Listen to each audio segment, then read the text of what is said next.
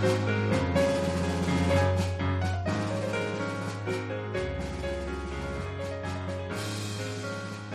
の番組はちょっと偏った知識を持つボードゲームショップの店員がボードゲームと好きなことについて語るややマニアックな番組です。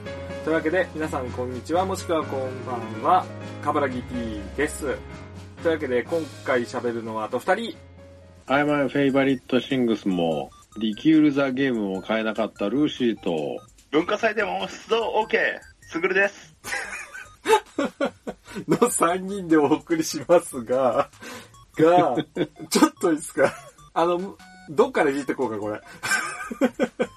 これルーシーさんからこういじっていきますかこれ。順番にね、はい。うん、順番にいじってこう。ルーシーさんまずさ、あ、マイフェイバリットシングスは毎回買えなくて、今回新しいパッケージになったし、絶対買ったるでみたいな意気込みこないだ言ってたよね。そうですね、事前会で言ってましたね。なんで今回買えなかったんですか？え、行ったら完売って書いてあっだって朝並ばないんでしょ？た。朝は並んでいない。じゃあ買えない。つまり、ルーシーさんの意気込みはその程度なんですよ。いや、ボードゲームってほら、出会いだからさ、一期一会だと。縁がなかったと。こういうところが対立を生む原因なんやね。こう、もうすぐるの遊びじゃねえんだよ問題。問題なのか。違いますよ。スタイル、スタンス。はい。で、もう一個突っ込むところとしては、すぐるくんの自己紹介わかる人、全国にどれぐらいいるんだっつう話ですよ。ほら、今、矢立文庫で、絶対無機的雷神王5次元帝国の逆襲がやってるじゃないですか。まずそれ知ってる人は多分ね、すっごい少ない。あ、マジで。で、その絶対無敵雷神王5次元帝国の逆襲が完結したんで、はい。可決記念で、完結記念で、なんとかでも出動 OK という松本里香先生のボイスが再生されたということですよね。だってここで理解されたのは3人でしょ。ここでっていうのはこのボドオレの場でですか？ボドオレの場で理解できたのは3人でしょ。100%でしょ。?3 人っていうと、なんかもう一人ぐらいいそうな雰囲気になるけどス。グルの中にもう一人のスグルがいる。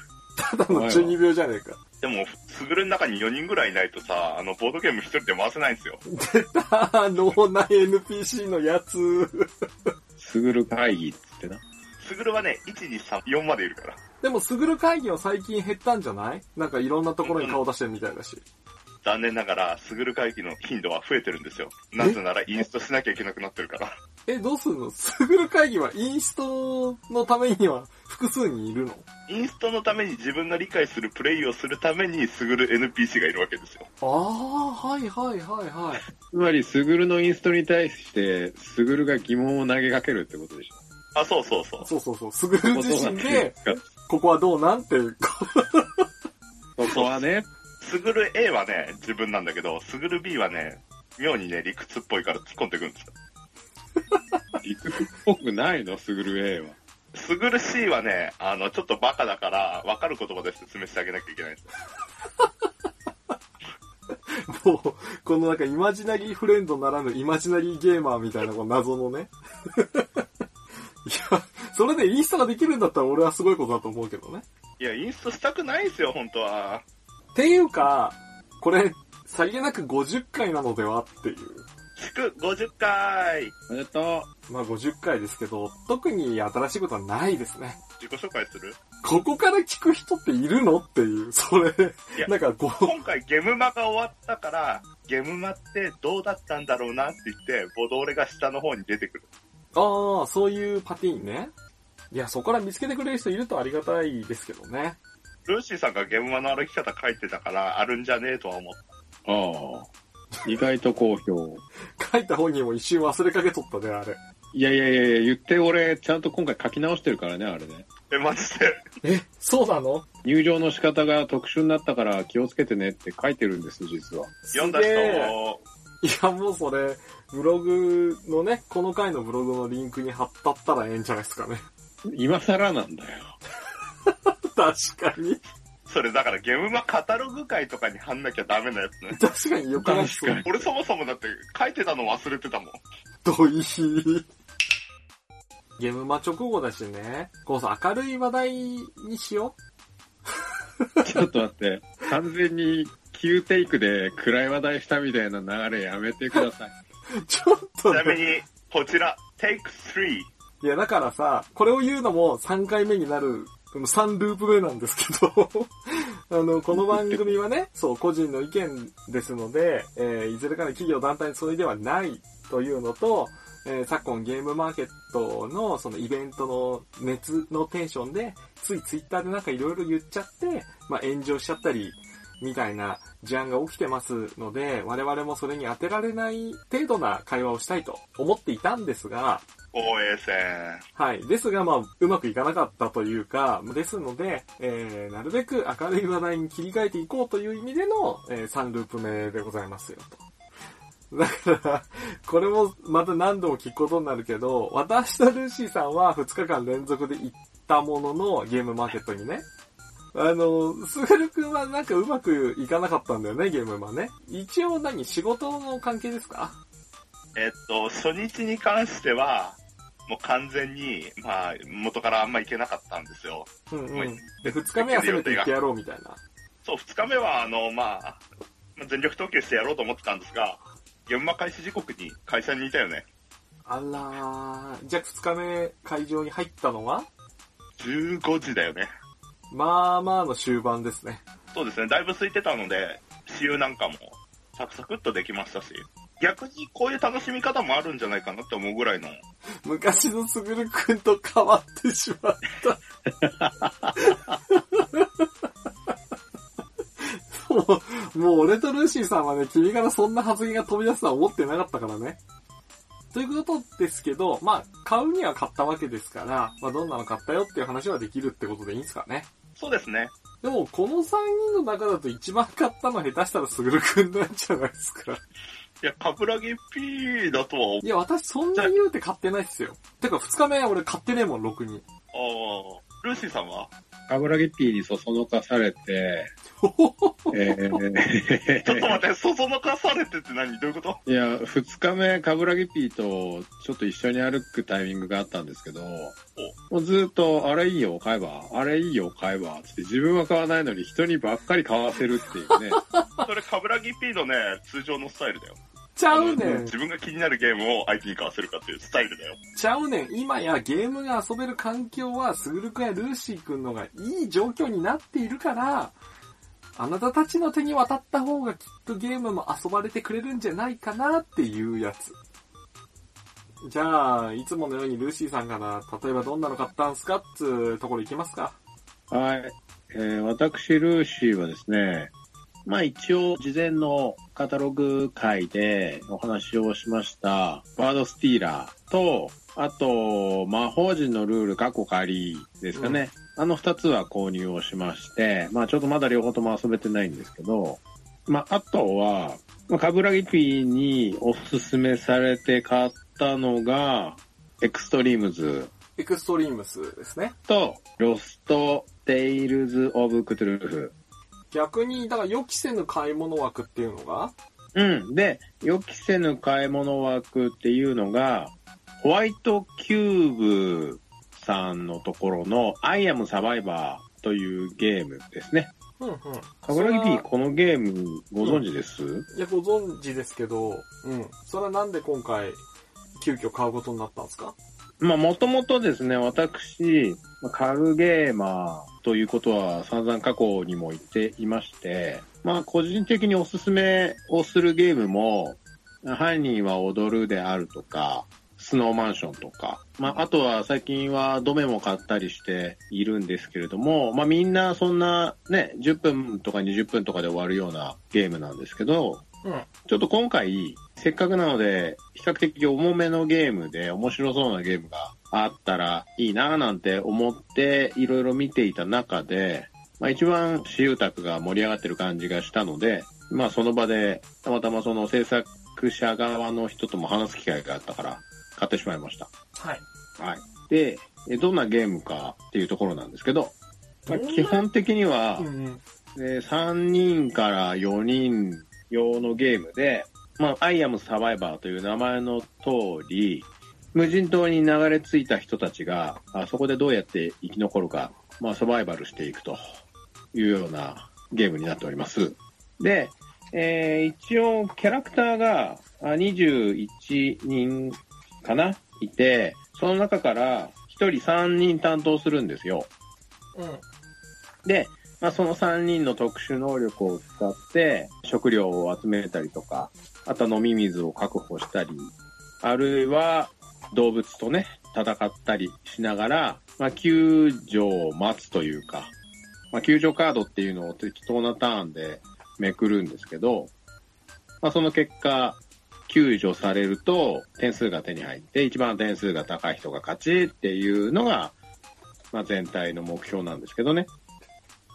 なんか、俺が好きなフレーバーであるにもかかわらず、あんまり今まで見かけてこなかったなーっていうようなフレーバーで、えー結構シュータクも盛り上がってたのでうっかり買ってしまいました。はい。まあ大体そんなところですか？買ったもん的には。じゃあ、すぐるくんは、その短い時間の中で、はい。すぐるの今回ゲームマーケットで購入したのは、ヘルビレッジ。あ、私も買いました。おあと、GM マガジンの3。うん。な、何今の笑いは？え、いや、ちょうどそれ買ってるタイミングに、俺、同席できたなと。あそうね。あの、今回は、なんと、グループ SAVE の社長、安田さんと、ヘルビレッジの制作者の黒田さんとのスリーショットの写真を撮らせていただきました。ありがとうございました。おめでとうございます。うんい何や、何じゃなくて、そそうかって。でもね、旗から見ててもね、すぐるが浮き足立ちすぎて、すんごい面白かったんだよ。え、だってグループ SNE の安田さんといえばだよ。まあ、この話は、まあ、いや、後でゆっくり話そう。はい。世界の黒田ですよ。あ、その話も後でゆっくり話そう。はい。あとはですね、エンゲームズさんのカードスリーブ。カードスリーブ？はい。なんか、他とは違う要素あるんですか？えーっと、全体的に薄いんだけど丈夫な感じと、カードゲームのスリーブって、えーどうしてもハードになると厚くて、ボードゲームの箱に入らない問題ってあるじゃないですか。あるある。今回あの、ちょっと購入させていただいたエンゲームズさんのスリーブ、丈夫な感じがするのですが、適度に薄い。丈夫な感じがする。なんて言うんですかね。ソフトより厚く、ハードより薄い感じ。まあなんか本当にソフトとハードの中間なのね。もう触り心地としてはそんな感じですね。あとはカードスリーブのサイズがとても豊富なんですよ。へー。13種類かな。スタンダード、ユーロ、アミーゴ、タキタブリッジサイズ、ブリッジ、名刺、7070、ミニユーロ、ミニアメリカ、ロストシティ、セブンワンダー、タロット、ディクシットと、結構大きいやつも置いてあったんですよね。えー、知らんかったロストシティとかディクシットの特殊サイズってスリーブなくて困ってる方、結構多いと思うんですけど、うんうん。あとはあの、どうしてもドラフトするセブンワンダーとか、うんうん。これ今回、個人的には面白かったですね。うん。まあなんか立場上あんまりスリーブについてはあんま喋れないんですけど、はい。喋れないじゃないけど喋りづれえなっていう。あれ、ちなみにカブラギ P さ、はいはい。最近も必ずゲームにはスリーブつけてるえーとね、ちょこっとだけ変わった。もう、基本的にはつけたいんだけど、あなんかつけるだけつけて、そのまま遊ばれないゲームとかが異常に増えてしまったので、一度遊んで、また遊ぶだろうなと思う面白いゲームにはスリーブをつけます。おういや、なんかさ、どれとは言わないけどさ、あの、買うだけ買って、スリーブもつけて、いざ遊んだら、あ、これはもう、私の周りではもう、これ、稼働しねえな、みたいなゲームに出会っちゃう時あるじゃないですか。まあ仕方ないね。うん。それはゲームが面白い面白くないとかとはまた別に、あの、メンツ的な問題とかさ、いろいろあるじゃないですか。思ったよりもちょっと対象年齢低かったなとか。で、それらにスリーブをつけたらちょっともったいないなと。別に1、2回遊んだだけでさ、カードがボロボロになるようなゲームもそうそうないし。なので、繰り返し遊ぶゲームにだけ要はその、まあ、初回プレイで、やっぱり買ってよかった、面白かった、また遊ぶぞっていうものには、えー次回以降スリーブをつけようみたいなことはするかな。うん。うん、うん。ちなみに、つぐるはあれだよね。買ったっていうことは、スリーブつけるってことだよね。うんと、つけるゲームとつけないゲームの差が出てきた、やっぱり。自あ、全部つけるわけじゃないと。全部つけるわけじゃない。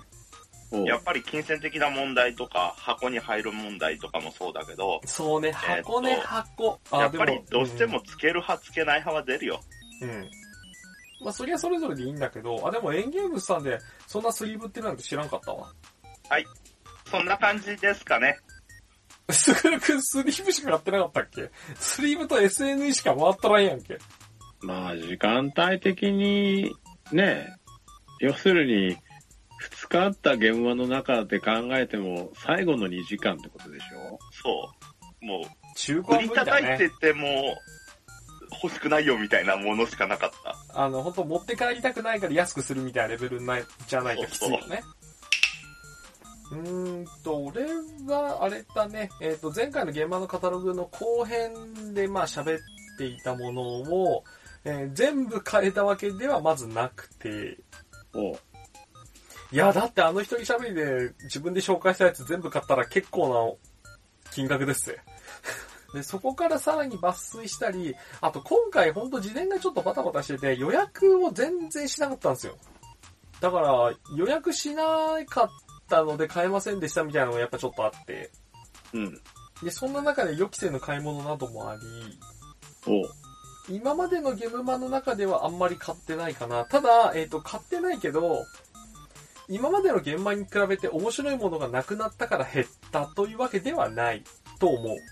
量の増加が質の低下につながるとよく言われますが、そういうわけではない。うん。正直面白そうなもの、面白いものはもちろんいっぱいあるし、そあんだけ出店増えてんだから、昔と比べても面白そうなものはいっぱいあると思いますよと。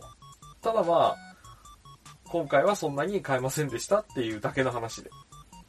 うん。だって、カブラギ P、半分以上お仕事でしょ？どういうこと？ああえっ、、と、え営業周り的な部分とか、挨拶周り的な部分とか、まあ、そうだけど、設営とか、撤うん収とか、うんまあ、あと、いい意味でちゃんとお仕事してるわけじゃない？まあ、それもあるし、どうしてもね、職業柄、これはイベントじゃなくても買えるしみたいなので買わなかったものもあるよね。なんか、後で買えるっていう安心感を身につけた結果、財布にゆとりができるよね。でも、とはいえ、僕もすぐるくんと同じくヘルビレッジは買って、で、それはイベントで買うと悪魔図鑑がつくから。悪魔図鑑？あのー普通にお店で買うときにはつかないんですけど、イベントで買うと、えっ、と、悪魔図鑑と、えっ、と、あとハードモードの拡張とかそういったのがいろいろエラタのシートとかもついてて、まあその辺はホームページでもダウンロードできるんだけど、悪魔図鑑だけはそのイベント限定配布みたいになってるんですよ。まあ要は、あのゲームには関係ない設定資料集で、ヘルビレッジとその前のデモンワーカーに出てきた、えー、モンスターのイラストと、あまあ、そのモンスターに対する設定一言コメントみたいなのが載ってる冊子。一言コメントというのはつまり、うんと、要は、黒だし。あ、いや、あのーそれはわかんないけど、まあ、モンスター図鑑だから、うんこの世界におけるゴブリンはこういうのですよ、みたいな。ほう。まあ、フレーバー好きにはたまらんわけですよ。デモンワーカーヘルビレッジ悪魔図鑑。アートワーク、チパミさん。お、チパミさんじゃないですか。これ、あ文黒田翔吾ってことは黒田さん書いてるんじゃないですか。なんかそれだけ聞くと絵本みたいに聞こえるんですけど、悪魔図鑑なんだよね。えーっと、アートワークはチパミさんと永田さん。TTP デザインってなんだろう？松田さん。ああ、うん要は文章の構成です。あ、はい。文が黒田翔吾ってなってるんで、黒田さんが書いてるんだと思います。うん。で、これイベントでしかもらえないから、これ欲しさに私は普通に、えー会場で買うという。ええー。はい。ほんで、あとは、えっ、と、マーチヘアゲームズさんのダイスワイドシャット。これは普通に欲しくて買いました。普通に。うん、普通に。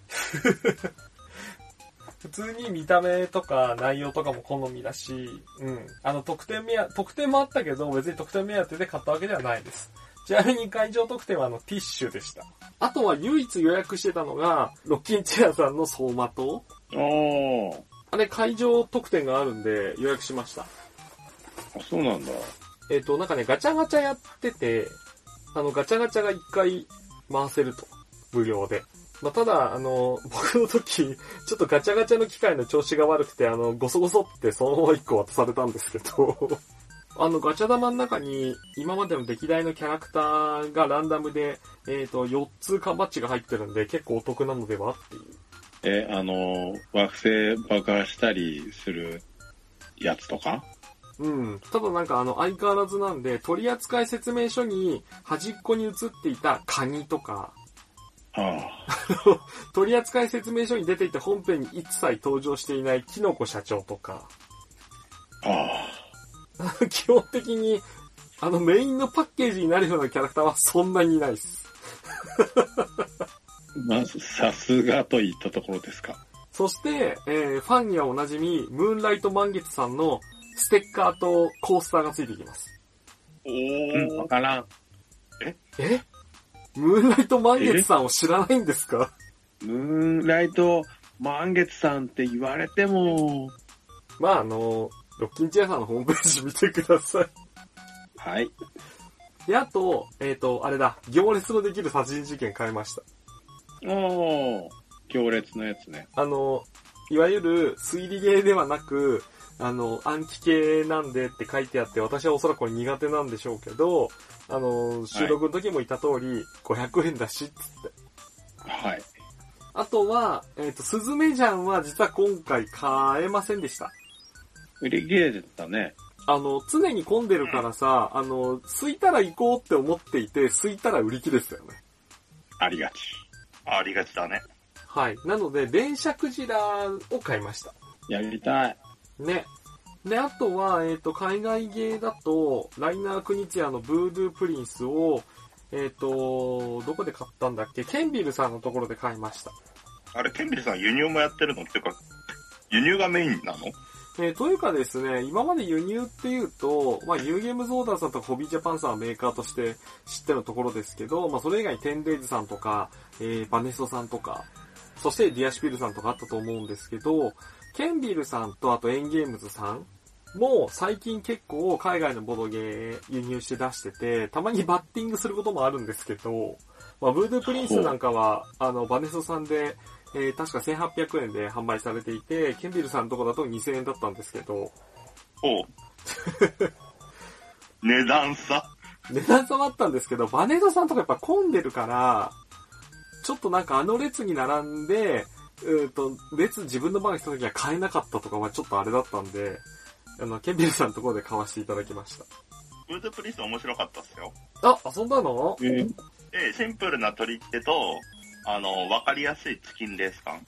あの、このシリーズ、このなんかちょっと、えー若干ホラーっぽいシリーズで、スカルキングとヴァンパイアクイーンとかと同じシリーズっぽいんですよ、デザインがね。で、スカルキングもワンパイアクイーンも僕好きだったんで、ブードゥプリンスも面白いんじゃないかなっていうのと、結構各所で話題になってるんで、へー。買いましたと。カブラギ P 苦手っぽいけど。遊ぶ前からそういうことを言わないでくれ。楽しけりゃよし。あとは好きか嫌いじゃない。得意か苦手かの話。あいあいさん。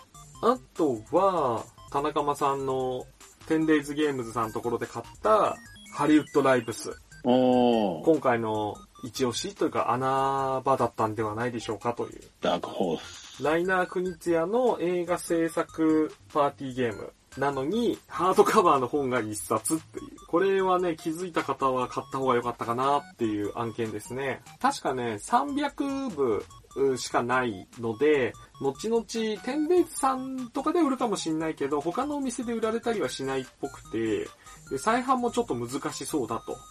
もしかしたら今後は電子書籍になっちゃうかもしれないと。え、実際に本なの？うんと、ハードカバーの本です。サイズも D&D とかと一緒ですね。えっ、と、本風の中身がゲームとか、本の中にゲームが入ってるとかではなく、本です。えー、前半にルールブック、えー、中半、中盤から後半にかけては、えー、設定、そして、えー、終盤にサマリーですね。で、サマリのところに、このゲームを遊ぶには、他にこういうものを用意してねって書いてありますね。一応1950年代の黄金期の映画を制作するゲームですと。で、プレイヤーは大物セレブリティの一人に扮して、えーベストな取引をしながらベストな映画を作ろうというゲームなので、ジャンルとしても難しく、ファミリー向けのボードゲームとロールプレイングゲームを合体させたゲームです。つまりボードゲームと TRPG の合体ですわ。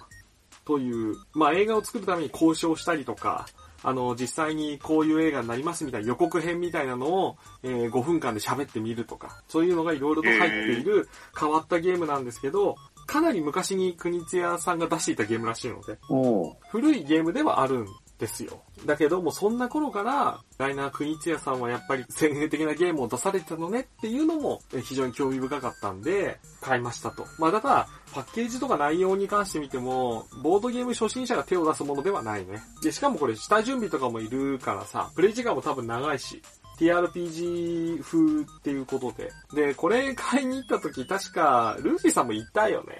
そうですね。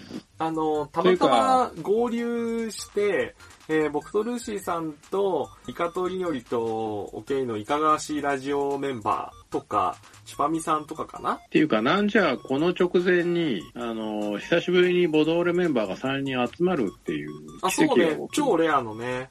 あの、ゲームマーケットっていう会場で3人揃うのは、初なのではレベルだよね。で、お、これで3人一緒に行動するのかなと思ったら、スグルが急に、タバコ吸ってくるわっつっていなくなるっていうまさかの展開があった上での、その流れだからね。そうですね。その後、えー他のポッドキャストメンバーと合流して、えー、テンデイズの田中間さんとこ行ったら、田中間さんが、これ、いいよっておすすめしたの聞いて、あのー、3分の1ぐらいみんな勝ってたね。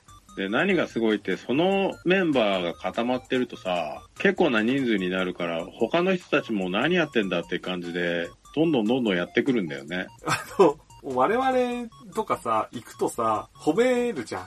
わ、これめっちゃ面白そう、これいいじゃん、こここういうシステムになってるんですね、とか、わーって僕ら喋ってると、近くにいる人たちが、なんだなんだっつって買ってくっていう。で、あげく、やっぱ僕とか、あと、イカさんとか、やっぱり、そういうの好きだから、ついおすすめしちゃうしね。うん。あの、ブースの人でもないのに、これめっちゃいいっすよ、みたいな。っていうね。それで、エクストリームスもそんな感じでいろんな人に紹介した気がする。それあの買っちゃったよ。